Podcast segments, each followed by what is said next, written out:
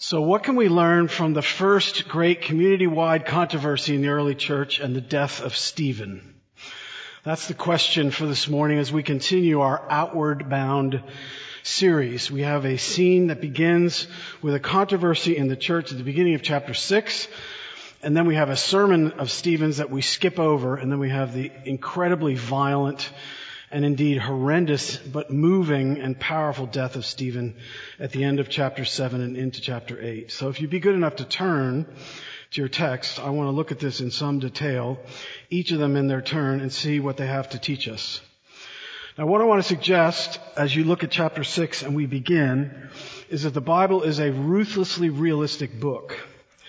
And one of the great things about how ruthlessly realistic is, you get a church and you get a church that's growing and you get a church that's multiplying. You get a church that's full of the Holy Spirit. It's got great signs and wonders and they're fighting. Because that's what happens when you have a community. Ever had a fight in your family? How much time do you have? Right? Healthy families still have arguments. Growing families still have struggles. Growing churches have struggles. This is not going to be the only struggle that we see in the church, but it's the first one and it's a big one. And we need to understand what's behind it very carefully. So stay with me and think for a second. I want to suggest to you that the key character when we get to chapter 3, all the way through chapter 7, so that's where we are now, is not the Holy Spirit with whom we started, but it's somebody else. So let's remind ourselves where we've been. It's the Holy Spirit that broods over the womb of the church in chapter 1, and then it descends on Pentecost and you get the birth of the church. And whenever the Holy Spirit descends in great power, there is always counterattack. Talk to anybody in the military and they will tell you if you get near the target, you're gonna get an attack. Go watch Top Gun. It's very good. But believe me, when they get close to the target, they get attacked. That's how you know that you're getting close. And Satan will have none of it. The key character in the book of Acts behind the scenes in chapter 3 through chapter 7 is Satan. That was him for special emphasis. Wow. I, I don't know what it is with me and microphones. Say that again. Yeah. the key character is Satan. Now he's got a threefold strategy, and Paul says in his letters in the, in the, New Testament, it's a throwaway line, but it's important. He says, we are not ignorant of Satan and his designs. And one of the things about Satan is he's sophisticated, he's subtle, he's clever, but he has no imagination. His strategy actually doesn't change. So if you learn his strategy, it's actually the same strategy back then as it is now. Now stay with me very quickly and we'll review where we've been. So strategy number one is persecution. The church advances and the first thing that happens is they're basically told, uh, physically, spiritually, and personally, this is going to cost you. You remember.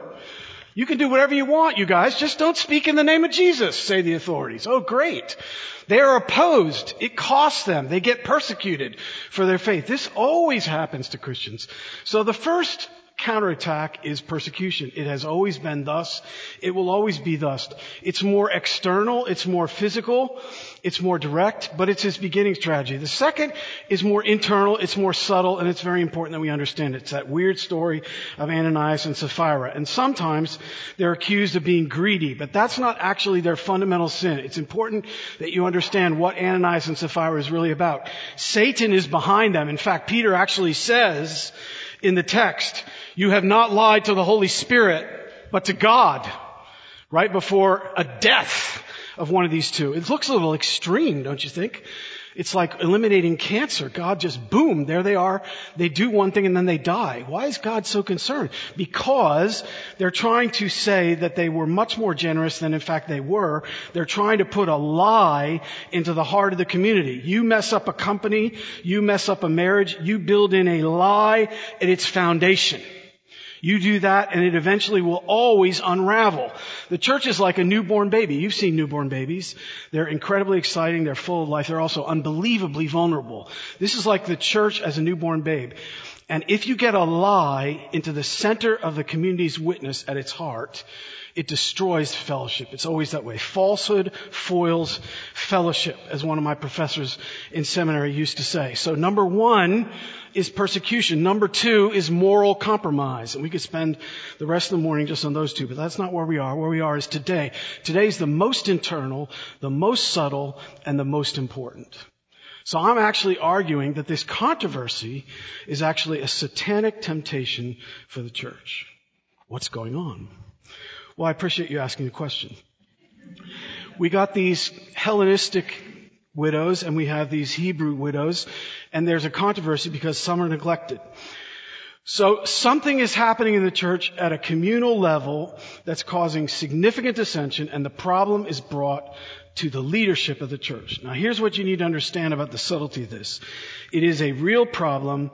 It is up to the leadership to really solve it and if it's not solved, it's going to destroy the unity of the church at its very outset. So it's a real serious situation. But here's the subtlety of what Satan is doing. It is a problem. It is up to the leadership of the church to solve the problem. It's just not their duty specifically as God has called them to solve it directly themselves. Do you see what's going on? God wants you to have your very most important priorities crowded out by your almost nearly as important priorities. This is about the confusion of priorities. Look at your text and look at verse 4 and think about it. Think about what they're saying. They're saying, we're going to appoint new people to this office because we could solve the problem. We have the gifts to solve the problem. We have the ability to solve the problem. The problem needs to be solved. But if we do that, we will be dislodged from our fundamental priority as set aside ministers who lead this community. And that is what? Prayer and the ministry of the word. So they're going to be servants, they're going to be problem solvers, they're going to be uh, church leaders. All those things are good. But if Satan can use all those good things and just get them a little bit distracted from their number one priority, then he's off and running. Here comes your C.S. Lewis quote, you knew it was coming. The Screwtape letters.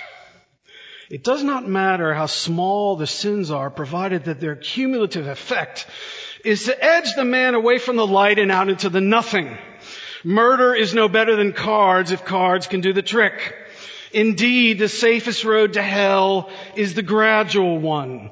The gentle slope, soft underfoot, without sudden turnings, without mileposts, without signs. You got the idea? It's subtle. It is a problem. It's up to them to solve it. It has to be solved. All that's true. But it's what Charles Hummel calls the tyranny of the urgent. He's got a little pamphlet. It's actually available online. I highly recommend it to you. He says what buries most people in terms of how they go about life and the wisdom that's called for in leading life is we give in to the apparently urgent and we don't stay with the actually important. And that's exactly what Satan is trying to get the leadership of the church to do. Sometimes when I teach vestries, I do a, a, sentence that goes like this. The single most important thing you can do for this parish is blank. And then I look at them and I pause and I say, okay, now I want you to fill it in. And you get these sort of strange looks. And I said, no, I'm, I'm dead serious. If you only, if you had to name your number, as a vestry member, your number one priority for this parish, what would it be? And sometimes if you're really lucky, you get good answers like tithing or attending worship. Um, you might even get uh, encouraging the minister or something like that. Not, not what I'm after. Not, and not to say that any of those things aren't important for vestry to do. The single most important thing the vestry can do, here's the answer, your own growth in Jesus Christ. Your own prayer life, your own Bible reading, your own foundational growth in who you are in Christ. Because if you don't have that, you don't have anything. It's always with Jesus early in the morning, a great while before dawn. He went by himself away and prayed, and it's always fullness and then overflow. And if you don't fill yourself up with the, with the living God, you've got no God to give people. And all Satan's trying to do is get them to do service. He's trying to get them to do Christian things and to no longer spend time with a Christian God. Acts of God, but not knowing God. Doing godly things. Busy churches that don't love God. There's a letter, if you're taking notes, I want you to take it down in um, Revelation, it's chapter 3, it's the first letter. And the, the first letter is to the church in Ephesus, and it's a very busy church, and it's a very vibrant church. And he says, but this I have against you. And everything they're doing is right except one thing, which is what? You've forgotten your first love. And it's, it's, an indictment from our Lord to this wonderful church that's doing all these godly things. They've somehow been dislodged from their priorities. Here's Stephen Covey in his very famous book, The Seven Habits of Highly Effective People. You have to decide, remember we're talking secular guy now, your highest priorities, what they are, and then you have to have the courage, pleasantly, smilingly, non-apologetically, to say no to other things. And the way you do that is by having a bigger yes burning inside you. The enemy of the best is often the good. Newsflash. Where do the idols in your life live and move and have their being? Do you know? You do realize that the human heart is an idol, idol factory, right? Where do they grow? Oh, they grow lots of places, but the most potent idols dwell in the really good things. That's, that's, that's the really dangerous stuff. Your marriage, your children, your job, um, your, your sense of what you think God should be doing in your life, and we could go on all morning. Lots and lots of really good things. But even things that are really, really good, if they dislodge you from the most important, they're dangerous. And this is what Satan's doing in this passage. Do you see where I'm after? We'll come back to this later, but I want you to be clear about what's going on. They don't fall for it. They stick to their guns. They keep their priorities. They delegate the responsibility and they keep the main thing for themselves, the main thing by which the church is preserved. Thanks be to God. All right. All with me so far? All right, onward ho to the death of Stephen. Now it's really no fair because the whole sermon is an unbelievably long chapter in chapter 7 and we skip over the whole thing. But I do want you to notice as we begin the way this remarkable man is described. Look at verse 8. Full of grace and power. Verse 10. They could not withstand the wisdom and the spirit with which he was speaking. And then my personal favorite, and perhaps the most remarkable, verse 15. And gazing at him, this is a Christian, a normal person. They thought he looked like an angel. So radiant, so vibrant was his face. Can you imagine having somebody that spiritual, that intelligent, that sophisticated, and that godly in your midst? And having him preach a sermon and tell you your fathers were rebels and so are you. Can you imagine how mad that would make you? No wonder it says they ground their teeth. Did you catch how violent their response was? Now what I want you to notice, brothers and sisters, about this is three things. First, the fact of his death. Second, the nature of his death. And third, the circumstances of his death. They're all significant. First, just a word about the fact of his death. See, I told you the Bible's a realistic book. Oh my goodness, look at what happened. A Christian died. Newsflash. You're gonna die. I'm not kidding. No one is getting out of here alive. By the way, just as we go flying past this, I actually got in huge trouble in one parish I served where I said to the congregation, I said, probably, I note, note my language, probably there are some people here this morning that in a year won't be here anymore. You'd have thought I killed them. They were all ready to murder me at the door. Like I told them something that couldn't possibly be true. By the way, for the record, at least two that I can think of were. And I had, I had nothing to do with it. But you, but you know what I, you understand what I'm saying. The, the point is, what, what, what the Bible tells you again and again with, with, in the Old Testament and New Testament is Christians die. It treats death as a reality to be confronted. And indeed, the entire Christian tradition, which we inherit, has something called the ars moriendi, which is basically the art of dying. And part of being a Christian in the tradition is learning to die well. Did you know that? You actually have an obligation as a Christian to die well. There is such a thing as a less Christian and a more Christian death. By the way, just while I'm here preaching to meddling for just a second, Um, there's actually a rubric in the prayer book. I promise it's in there. You can ask Chris. It's on page 221 in your prayer books if you want to look it up later. But it, it's in the it, it's in the liturgy for the adoption and the birth of a child. We actually have a responsibility. It says in the rubric as ministers to tell you to get a will. That's actually part of my responsibility. You do know that. So I'm saying to you, you heard it here first. It's going to be on the tape, right? What did Kendall say? Kendall said get a will. Why is that significant? You know this, right? Half of Americans don't have a will. It's not funny. We are in a death denying society. Don't kid yourself. If you don't have a will, get one. By the way, one more thing, if I can give a little practical plug here. If you could also have something in addition to your will called a letter of instruction. Do you know what a letter of instruction is? It's the one thing that almost nobody ever does. You have to have an executor when you die, which is the person that gets all the responsibility of dealing with all the fluff. A letter of instruction is one, pa- one pa- only one page, no, no cheating, which actually says, here's where this, the social security box number is, here's where the safety deposit box is, here's where the burial plot is, here's the number of my lawyer on one, so that all the really important stuff. And by the way, as a minister, you can actually have a, a, a page of instruction. Guess what? A funeral page of instruction. Ooh! Who knew? In which case, Chris and I won't have to guess about your favorite hymns because you'll have told us. So we can actually do the funeral that you want instead of guessing. All that is part of the practical application of the fact that death is a reality that we have to confront. You all with me so far? So Stephen dies well, and he asks us the question whether we're prepared to die well. You can tell your friends what was the sermon about. You can tell them, I won't hold it against you. Kendall said we're not getting out of this alive. All right, now, moving on. Not just the fact of his death, but the nature of his death. Look at your text and think. I was a Christian a long time. I'd read this passage many, many, many times, and I completely missed the significance of one of the most salient details. It was sitting there in the text. I just never saw it. Now look at verse 56 and think. They are enraged. They're getting ready. They're just about to stone him.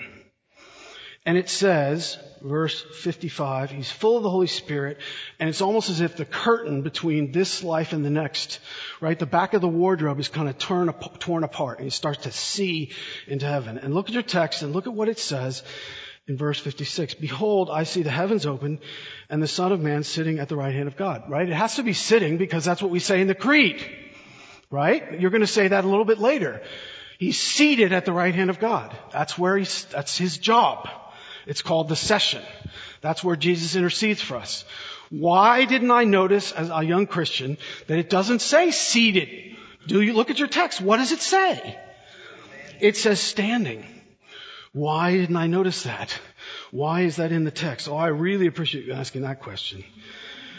So there I, there I am studying Acts and I'm doodling around in G. Campbell Morgan's wonderful sermon series on this wonderful letter. And there it is in black and white. He's not sitting, he's standing. And it's terribly, terribly significant. Two positions, he says, and I quote, suggest the two activities of Jesus' priesthood. He was a priest after the order of Aaron, whose business it was to make atonement. As such, he sits at the right hand of God because his work is accomplished. Listen. But he was also a priest after the order of Melchizedek.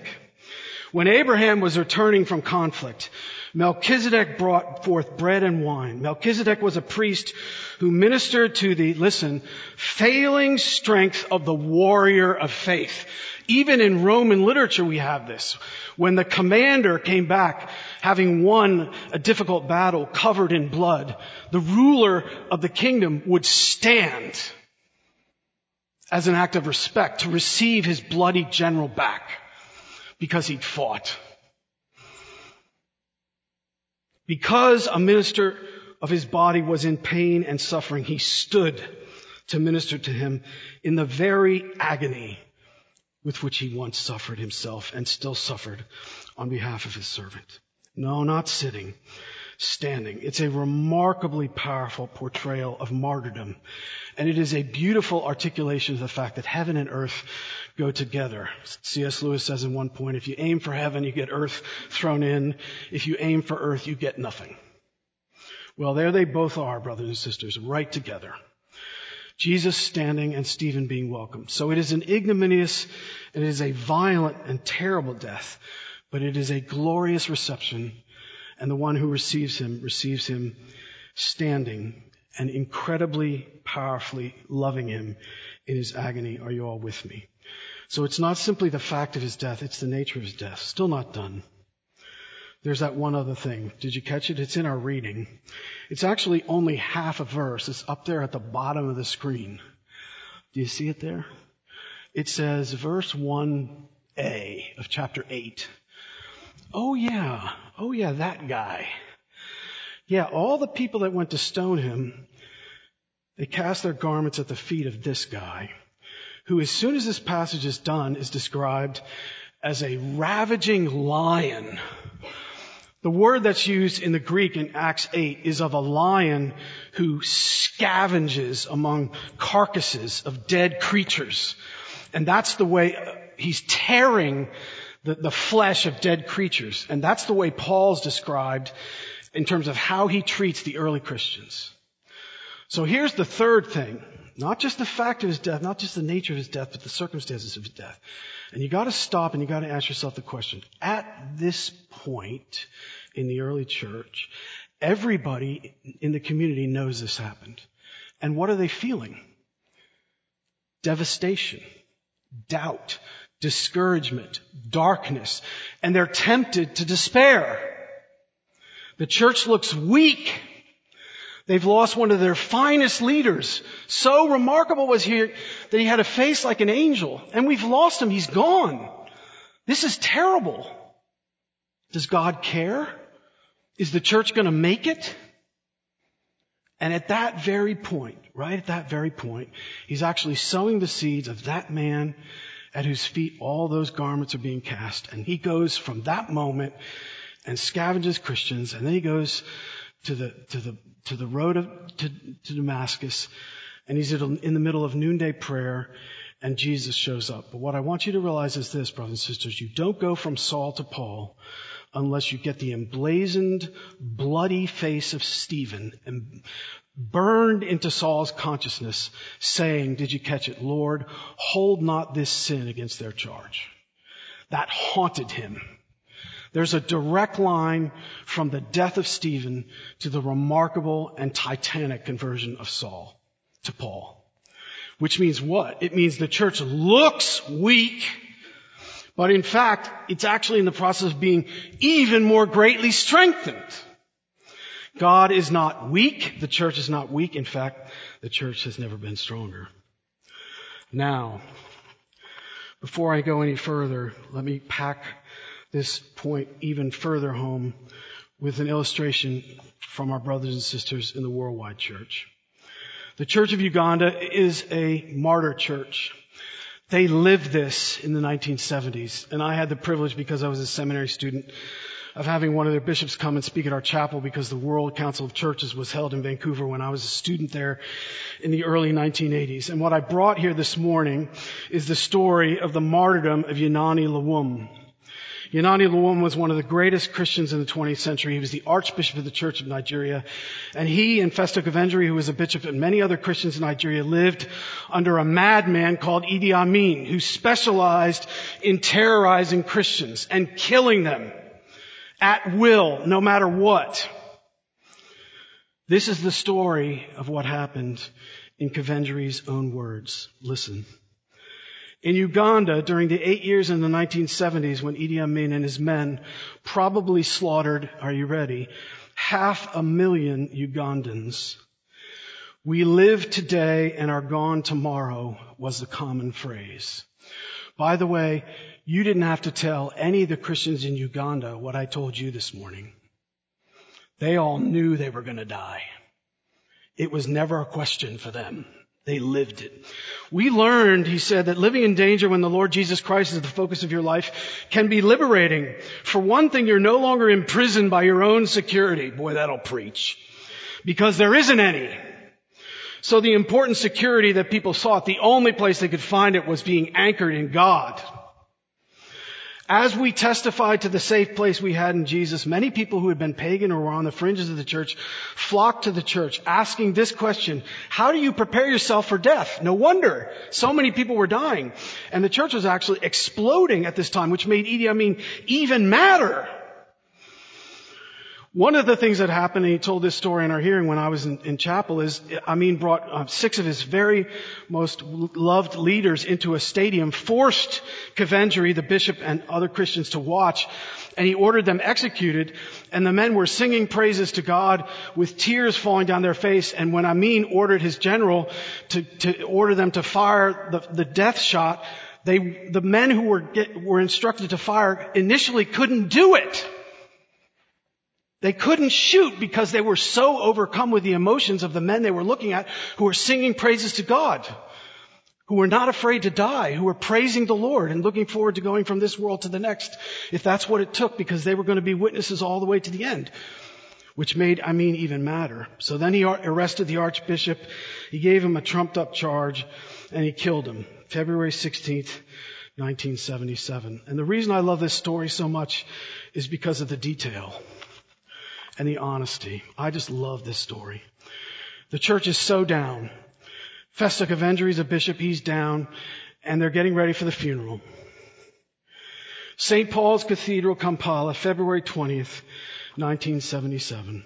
4,000 people walked unintimidated, but they were discouraged. And the most discouraged, he said, were the archbishops. But, she, but he says in his remarkable chapter in his book, he said this, the real truth of what was going on can be best expressed in the words of the little lady who came to arrange flowers. It was the altar guild. It was the altar guild lady that saw the truth of what was going on. All these despondent people, all these despondent bishops. And they're all around and she's got this big smile on her face. And they look at her and she looks at them and she says this. This is going to put us, listen, 20 times forward, isn't it? That's what she said. And that's exactly what happened. And that's what happened in that church. And that's what happened here. Which means that God is in charge always, no matter what, even when it looks darkest, even when archbishops are being murdered. Be careful at guessing what God is up to, brothers and sisters. He's still growing his church. He's still in charge. So just two things. The temptation to mess up our priorities, number one, and the death of Stephen, number two. Now I'm going to go from preaching to meddling, then we're done. You see, you thought you were off the hook, but no such luck. Now I want to go back to this part about priorities for just a second, and I want to, I want to kind of lean into it. I've told you before Haddon Robinson's wonderful story about priorities. It's from a cooking book. Do you remember this? It's how to cook a rabbit. You remember this? And what's the first thing? First catch the rabbit, right? Remember that? You all remember that?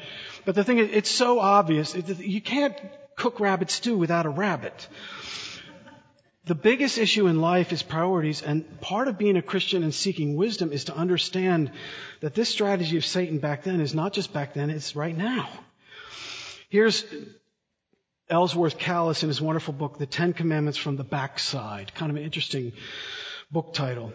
He says this, most of us manage our priorities reasonably well on a daily level. Interestingly enough, we do pretty well at the extremes of life. For example, if our house catches fire, we probably would decide pretty quickly and incisively what to carry out and who, what to leave behind.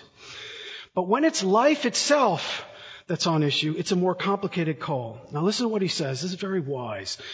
Renowned preacher and author George Buttrick came one day upon a farmer who had just retrieved a lost sheep.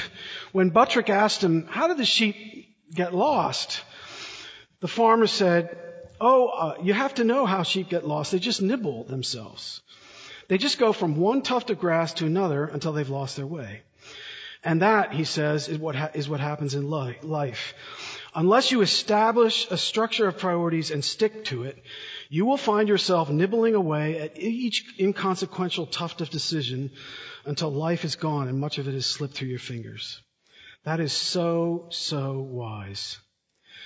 So here's the question, brothers and sisters. Are you really keeping your priorities? One of the ways you can think about it is this phrase that's in uh, the Sermon on the Mount. Our God who sees in secret. That's the real way to, to make this sort of light up. So the question is, on Thursday, if I were dropped into your life and I could see what the God in secret sees, would I see somebody who's actually keeping their God-given priorities? That's the question that this is asking. Is it really true that you're spending the most of your time praying and anxious about the things of God? Is it really true that when you think of your family, you're loving them for who they are and for what you can do for them and not anything else? Those are the kind of haunting questions that this asks you to ask. And when Moses in the book of Exodus, when he's saying, wow. Okay. Thank you. But when Moses gets ready to kill the Egyptian, do you remember what it says? It says, and seeing, looking to the right and looking to the, looking to the left and seeing no one, he murdered. That's what the text actually says. Go back and look. Looking to the right and took, looking to the left and seeing no one, he murdered.